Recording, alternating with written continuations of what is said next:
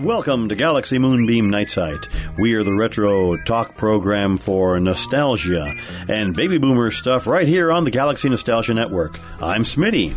I'm Mike. And I'm George. And we welcome you to our program today. We're so pleased to have you with us. We're here with you again for the next half hour or so, bringing back memories and talking about the past. Well, today we're going to remember a television program which first debuted on the air 50 years ago, and it's still with us to this very day. And you might think, well, that's kind of an unusual situation because television programs come and go, as you're well aware. But this one is still very much with us. We're talking about 60 Minutes, CBS News 60 Minutes, the weekly news magazine, which is seen Sundays at 7 o'clock all over the country. And, um, 50 years is quite an accomplishment for a program such as this. It's been on the air since that time period. Began 50 years ago. We all remember Mike Wallace and Morley Safer, and now there's a whole new generation of of uh, reporters and correspondents on that show. And we thought we'd spend the next half hour or so talking about that program because we all have memories of that show. And I'm going to be sharing my memories, and Mike and George are going to share theirs. And uh, a lot of history there, Mike. Uh, 50 years. It's amazing that it's lasted this long because we said television programs kind of come and go in this day and age, and it's unusual to have one last so long. Yeah, 50 years, and you go back to the format. Don Hewitt came up with this idea and presented it to the executives, the powers that be at CBS. They were in desperate need of some Sunday programming, something that would be notable and effective and long lasting. And they, he pulled it off. They what they did is create, and even I think Harry Reasoner. Yes, Harry on the, on the yes, opening on the show opening said show. explained what the, he said. It's going to be kind of like a a magazine, but for TV, a TV magazine. Mm-hmm.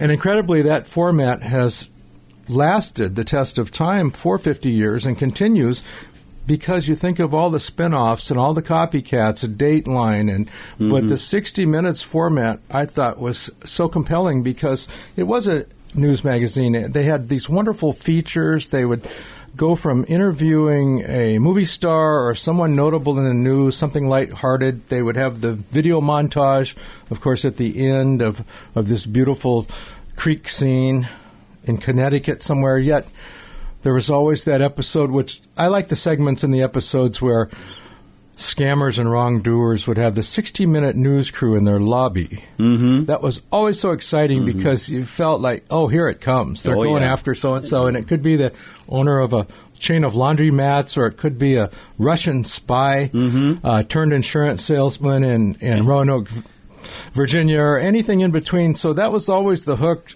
That's what kept me going back. And 60 Minutes, people say, I think there was a Seinfeld episode when one of the characters said, you know, there's a feel to Friday. There's a feel, and they mentioned 60 Minutes. Uh, 60 Minutes, there's a certain ritualistic feel to Sunday nights telling you the weekend's over, 60 Minutes has started at 7 o'clock, and uh, that caps the weekend and it connotates Sunday evening, and we're off to a new week. That was almost the the turning point. That was the benchmark for the week to come. Yeah, and I have a memory to share about that. But George, I want to bring you in and uh, get your memories on that uh, 60 Minutes.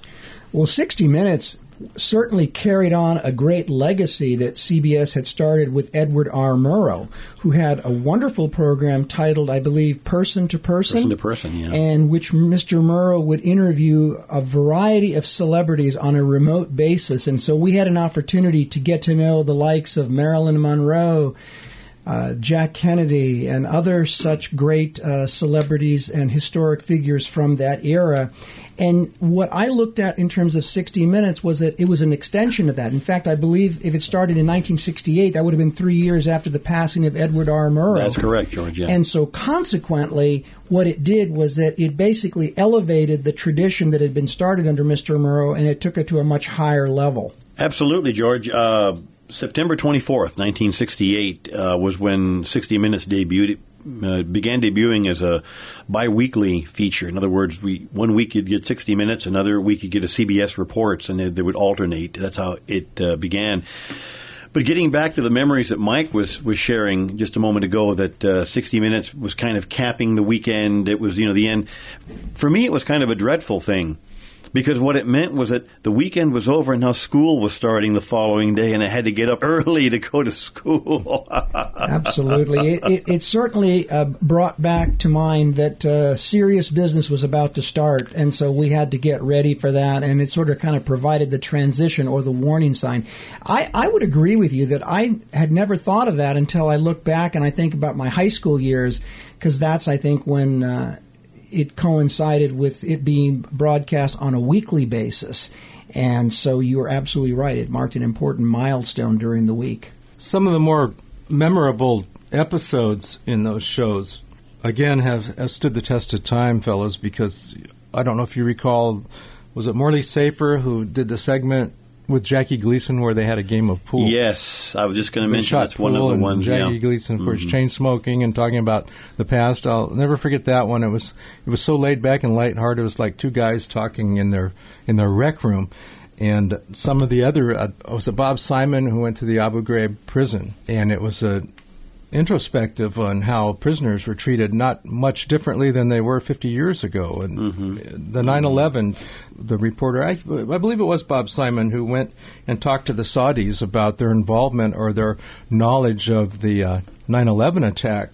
So there was a lot of expose. There was quite a bit of humor. Mm-hmm. Uh, we would be remiss if we left out the one and only Andy Rooney Of course, Andy capping Rooney. every show. And he's, of course, he's no longer with us, but those big old brushy, bushy eyebrows, that snarly, cynical, old curmudgeon attitude, that was the moneymaker at the end because there are people that I know, myself included, that had a lot of things going on Sundays and got maybe got back in time, missed the front end of 60 minutes, Right. but always had to get to the end and see what Andy Rooney, what he was upset about that particular week. Andy Rooney was always a, a funny and lighthearted way of ending the show. There could have been some very intense stories, but Andy Rooney always kind of put a little smile on your face at the end of the show. And I think that's what was a signature mark of 60 Minutes. I mean, there was seriousness, but it was seriousness with a purpose, and yet you could also have a bit of fun in doing it. And I think Mr. Rooney reminded us about the importance of having a sense of humor, sort of mm-hmm. harkening back to the days of Mark Twain, Sure. that allows us to look at things in a serious light, but also to uh, maintain a sense of humor while doing so.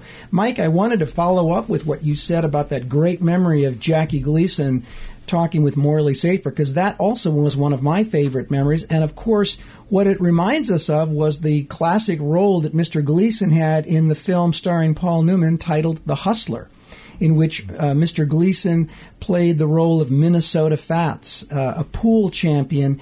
And while he and Morley Safer are engaged uh, in a billiards game, at one point, Safer seems to have the upper hand, and I think that this was a spontaneous moment because Gleason suddenly said, Hey, am I being hustled here? Or I feel like I'm being hustled. And of course, that harkened back to the movie. And what it did was that it evoked those memories. It wanted you to go back and look at that great movie again. And uh, it reminded you of why Jackie Gleason remained such an endearing personality uh, over the 50s, the 60s, and well into the 70s. And they were the trailblazers in uh, modern television journalism. They set the standard. They created the benchmark for shows to come, as I've mentioned earlier. And of course, they made the mistakes that are rampant nowadays in today's media and today's journalism. 60 Minutes uh, were probably the very first when it came to the, the cliche that's being worn out, fake news. I don't know if you guys recall that 60 Minutes, they, they were subject to scandals and controversy too over the years. The 60 Minute producers, they spiked Mike Wallace's story about big tobacco and Dan Rather his story on uh, fake documents that George W. Bush tried to duck serving in Vietnam. They found out that was all erroneous documentation and basically it was fake news, but no one had heard the term of fake news 50 years ago, or for that matter, even 35 or 40 years ago, and now it's a, almost a daily standard. But even though some of those interesting stories that blew up on uh, 60 Minutes back on the producers, they came around because 60 Minutes, you know, the producers and even uh, Hewitt had such a good way of finessing themselves and coming out still the classy show. Right. Yeah. And uh, that kind of harkens a little bit back, Mike, to um, that in those days when 60 Minutes began, television news had a, lot more integrity Yes. and a lot more. It was believable. If they told you, if Walter Cronkite told you something was happening, it was happening. If Chet Huntley and David Brinkley were telling you something was happening, it was happening. And uh, sadly, all that has changed, as you as you commented, Mike George. I wanted to add something that Mike had mentioned to you earlier when he talked about the scene of the babbling brook or the uh, the nice scene by the lake or streamside there, and that is that I believe that this provided the segue for Charles Kuralt to have a show that he uh, developed later called On the Road, Road. with Charles Kuralt, and then also his Sunday morning programs. But if, if uh, memory serves me correct here, that it actually got its beginning on 60 Minutes because like Andy Rooney, he periodically came in and out, and he had human interest stories.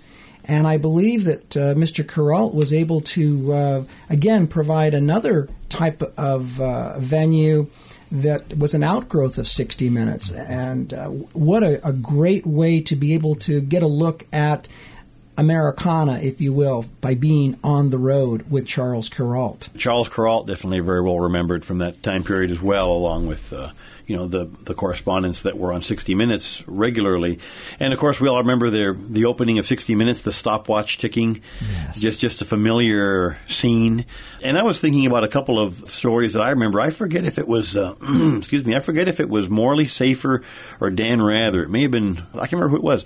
They visited a um, a gentleman who was a paraplegic who was in a wheelchair, and he had a little monkey that did different things for him. The little monkey would jump around and would start the stove up. He'd start the radio up. The gentleman would tell him, "Okay, I need you to heat some water up." And it was really neat because it was a very touching story, but it had a little bit of humor in it. I'll never forget that story, and I'm sorry I can't remember exactly who the correspondent was.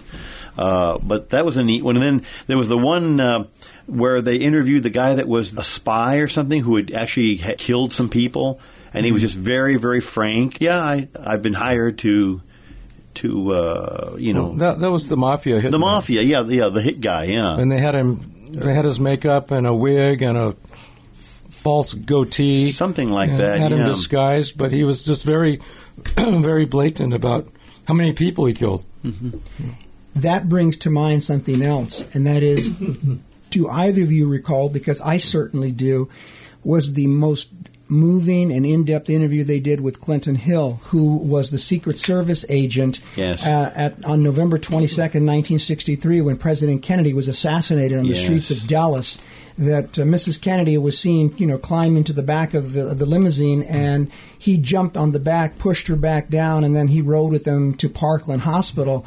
And to hear the depth of emotion uh, from Mr. Hill as he recounted that, and also the sense of regret. He wondered, you know, did he do everything he could have done? Could he have done something different that might have prevented the tragic events that unfolded that fateful Friday afternoon in Dallas?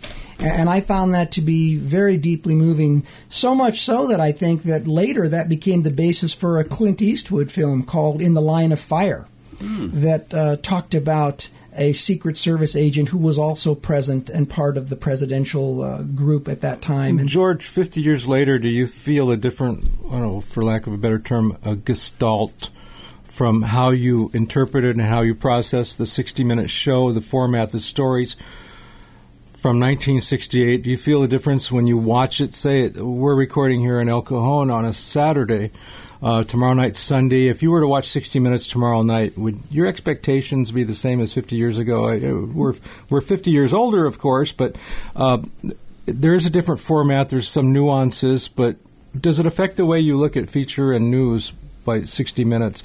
There was a time 60 Minutes drove most of the the variety type journalistic news. Now there's so many shows, but is 60 Minutes still the old standby, the kind of the uh, the good uncle down the street that it used to be? No. no, not No, at all. I but agree. I but I will say, but I will say that the greatness of 60 Minutes is that it still has the capacity to provide a positive surprise. And if I may, I'd like to share two quick examples that mean a great deal with me on a personal basis. First and foremost, as a lifetime USC Trojan alum, I remember just not uh, more than maybe five to ten years ago that Pete Carroll, who is now the uh, coach for the NFL Seattle Seahawks, of course, for 10 years was the coach for the USC Trojan football team. And I remember that 60 Minutes did a profile on Mr. Carroll. And what I thought was unusual about it was that it talked about his work with at risk kids in the tough neighborhoods of Los Angeles uh, that are surrounding, of course, the USC campus and, and uh, other areas of Los Angeles. And I was deeply moved by that because what it really showed was that this is a person that's not just about X's and O's and recruiting of college football players, but making a positive difference with young people uh, in the immediate vicinity. And they weren't even necessarily football prospects, they were just regular kids trying to make their way in the world. And I thought that was a very thoughtful portrait because so much of celebrity interviews nowadays tend to be playing the game of gotcha or looking at the scandal. The other one that comes to mind that is even more meaningful to me, being a member of the ordained clergy in the Orthodox Church in America, was that not long ago there was an episode uh, that was aired on Orthodox Easter Sunday. In fact, it may have been when both the Western Church and the Eastern Church celebrated Easter the same weekend. And this episode focused on Mount Athos, which is one of the oldest Christian monasteries in the world. Yours truly has been there on several occasions. And I was concerned that 60 Minutes might not handle it properly. But to my surprise, and I must say, I was most impressed with the manner in which they handled it because obviously 60 Minutes being a secular minded program not only showed uh, deference, but a great deal of respect and humility because oftentimes in these kind of settings, and whether it be inadvertent or advertent, they tend to sometimes be condescending. They were anything but. If anything, I think it showed people of faith in a most favorable light. And for that, I will always be grateful to 60 Minutes for doing that. In the earlier days, as we were saying, television news was basically infallible they told you something was happening or something was one way or another, they weren't putting a spin on it. They were reporting the straight story. Now, unfortunately, that's all changed. But I'm glad that at that time period that they handled those stories well, and um, they're subject, I suppose, to the same uh, limitations that everybody else is now in the news business. That uh, they have to put a spin on it to make it uh, palatable to the general public. That's a sad thing that we see now often now on television and radio to a certain extent, but mostly on television. And 60 Minutes uh, normally, uh, you know, is able to handle most of those situations fairly well. Have there been any examples, Mike, recently that you've noticed where uh, 60 Minutes perhaps has been putting more of a spin on something, or are they still toeing the line? Do you think, or are they kind of putting a spin on it? Certainly not as much as some of the cable news networks do. But uh, what are your thoughts on that? Well, it seems as though CBS, and I'm sure for several reasons, but primarily for legal exposure. Uh, they, I think, see, I think 60 Minutes has been quite watered down in the last 10 years. It, it's a more tame, almost predictable format versus before when you just weren't sure who were they who they were going to go after, what they were going to expose, what they were going to profile. Uh, it seems tame compared. Maybe because we were younger and we were more impressionable, but it seems like the whole 60 Minutes thing is just falling into lockstep with all of the other uh, feel good instant gratification shows where let's hit people with, with stories and get them titillated and excited and then let's go to a station break. It doesn't seem as though the original purity that occurred 35, 40 years ago occurs on, on 60 Minutes as before. And truth be told, I there would have to be a good reason for me to miss a 60 Minutes episode a dozen or 20 years ago. Now it's, well, if there's anything on and my wife and I aren't out somewhere and we might tune into 60 Minutes, but I can't really say, unless it's a very important, compelling story, I can't say that we'll sit through the whole thing anymore. Yeah, we just pick and choose. Mm-hmm. Yeah. Un- unlike sixty, unlike the other, the little brother of sixty Minutes, CBS Sunday Morning. Now I will set my alarm clock to get up early to watch that or my DVR because they have. You know, that's more of a variety feature show, but that was, uh, of course, we have the super heroes that we always talk about in, in journalism, broadcasting. You and I, Smitty, uh, Charles Osgood. Mm-hmm, yeah. For one, uh, right. he's missed, and, and some of the personalities. I think probably where I'm going at with this is the personality-driven essence of what was once 60 Minutes. I just don't think is no longer there, and I think maybe that changed when Bob Simon died. I think he was the last of the Mohicans, so to speak, as far as, as providing compelling, hot, sizzling content to his stories, mm. be him missing in Iraq during the war or uh, talking about something going on at, at the at the Louvre. Uh, Bob Simon was your go-to guy in the later years. Of course, there was a whole stable of them. Harry Reasoner, Mike Wallace, way back, and uh, that whole generation. As with much of our society here, the American society and the fickleness of the today's American television audience, because there's so darn many channels. Uh, things have changed, and I think we've perhaps have grown out of 60 minutes so to speak. I was going to note that you mentioned earlier, Mike, about how 60 Minutes did things with class. And I believe 60 Minutes was able in its own way to honor living history. In fact, it sort of provided an important rite of passage for yours truly. My mother kept a scrapbook when, that she had when she was growing up in the 1930s and 1940s, and it, it revolved around famous uh, movie stars of the time Katharine Hepburn, Bette Davis, and other such stars that we associate with the studio system and the golden era of Hollywood. And then I recall that years later in the 1970s, that 60 Minutes featured person to person interviews with none other than Bette Davis and Katharine Hepburn. And both of these ladies themselves evoked style, evoked class from that classic generation. And I was so very impressed because it was able to bring to life all of the things that my mother had captured in her scrapbooks that were copiously kept with such interesting annotative notes. And then to hear Miss Hepburn and Miss Davis recount those eras, and then at the same time demonstrate that they themselves were not locked in the past, but they were very much involved in the present. Miss Hepburn, for example, talked about how, you know, she would ride a skateboard, you know, to amuse her nephews. Uh, Miss Davis would talk about her involvement with her grandchildren. And so they evoked a sense of revering the past, but not living in the past. And at that time, they were still actively involved with film, but in a different context. Hepburn, of course, later starred with Henry Fonda in On Golden Pond. Bette Davis starred in several of the Disney movies as a way actually of uh, connecting with her grandchildren.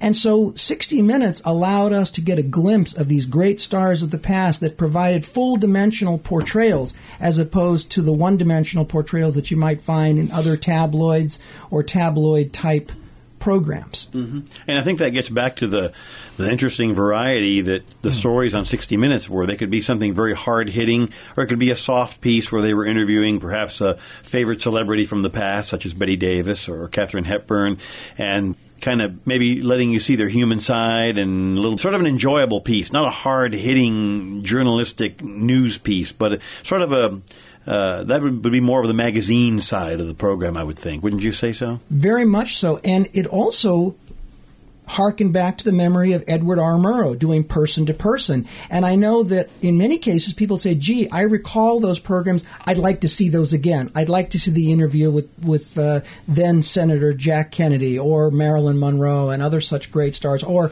for example, when they interviewed Humphrey Bogart and Lauren Bacall. So it's sort of like, in a sense, 60 Minutes not only elevated the art, but then they were able to come full circle and they maintain that legacy factor that I think is unique to their network those stories that uh, have made the uh, the pieces. And Mike, uh, getting back to what you were saying a little bit earlier, with reference to how maybe things have been watered down, I tend to kind of agree with you. I think that in the era of Mike Wallace and Morley Safer, it was more of a hard hitting.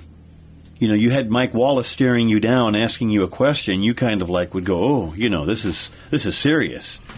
And now perhaps it might be more of a fluff piece or something. Would, doesn't that sound uh, sort of?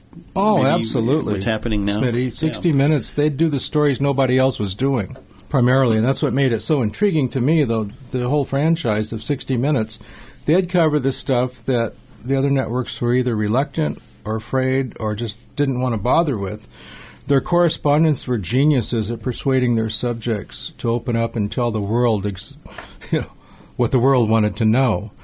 Uh, from even uh, Richard Nixon, President elect Richard Nixon, when he came in in '68, I think that was one of the big blockbuster segments they did. Who promised to restore respect to the presidency? Well, you know how that went.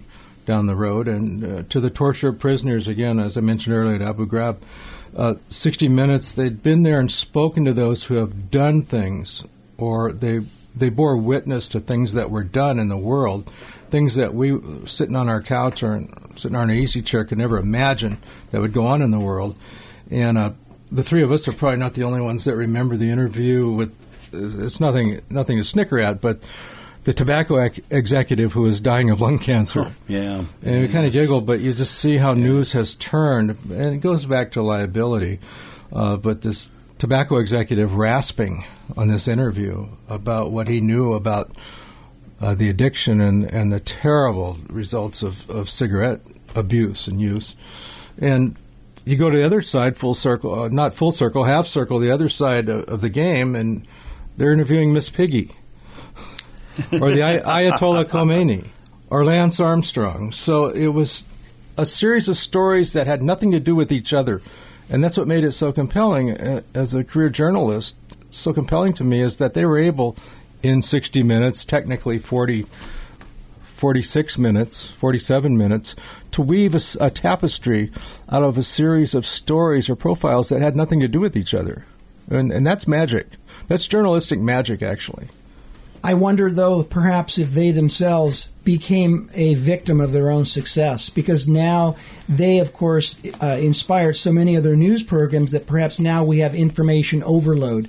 And so, even though they were the first and perhaps the best at what they did and continue to do, that perhaps because there's so much of it that we don't have the same feeling for it that we did uh, when it first originated. That's a very good point, uh, George, as we look back uh, 50 years of 60 Minutes. Uh, 50 years they've been on the air, and they were there first, and they were the pioneers. They probably succumbed to the dollars and cents, the bean counters down the hall, too, George, as with just about every other American staple that we've grown up with. Uh, call it a sellout when you have Bob Seger selling his songs to sell Chevy trucks, you know, in 60 minutes. I, I do. We're going to have to wrap up this segment, folks, but I wanted to end this story about story about Andy Rooney when he was pushing 90 years of age.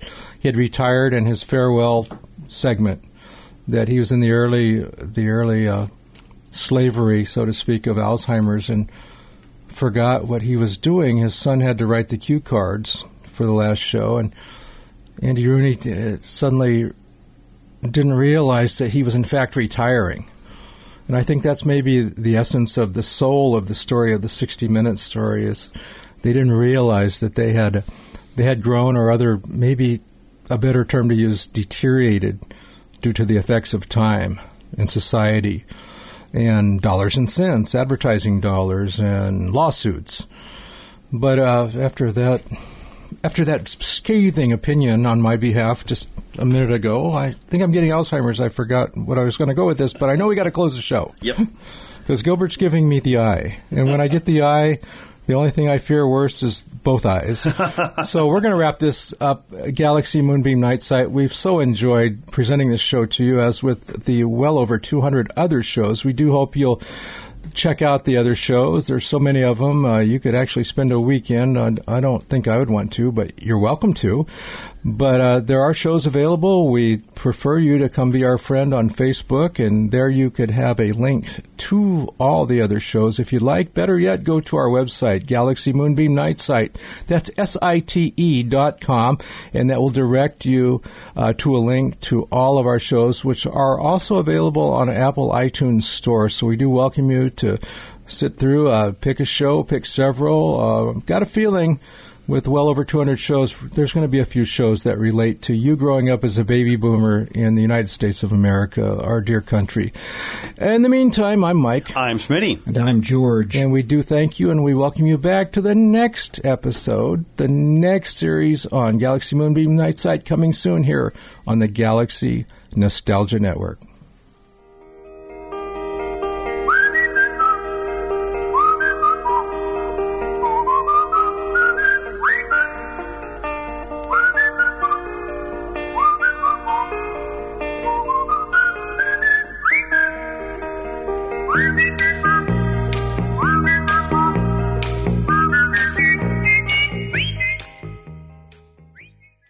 This is the Galaxy Nostalgia Network.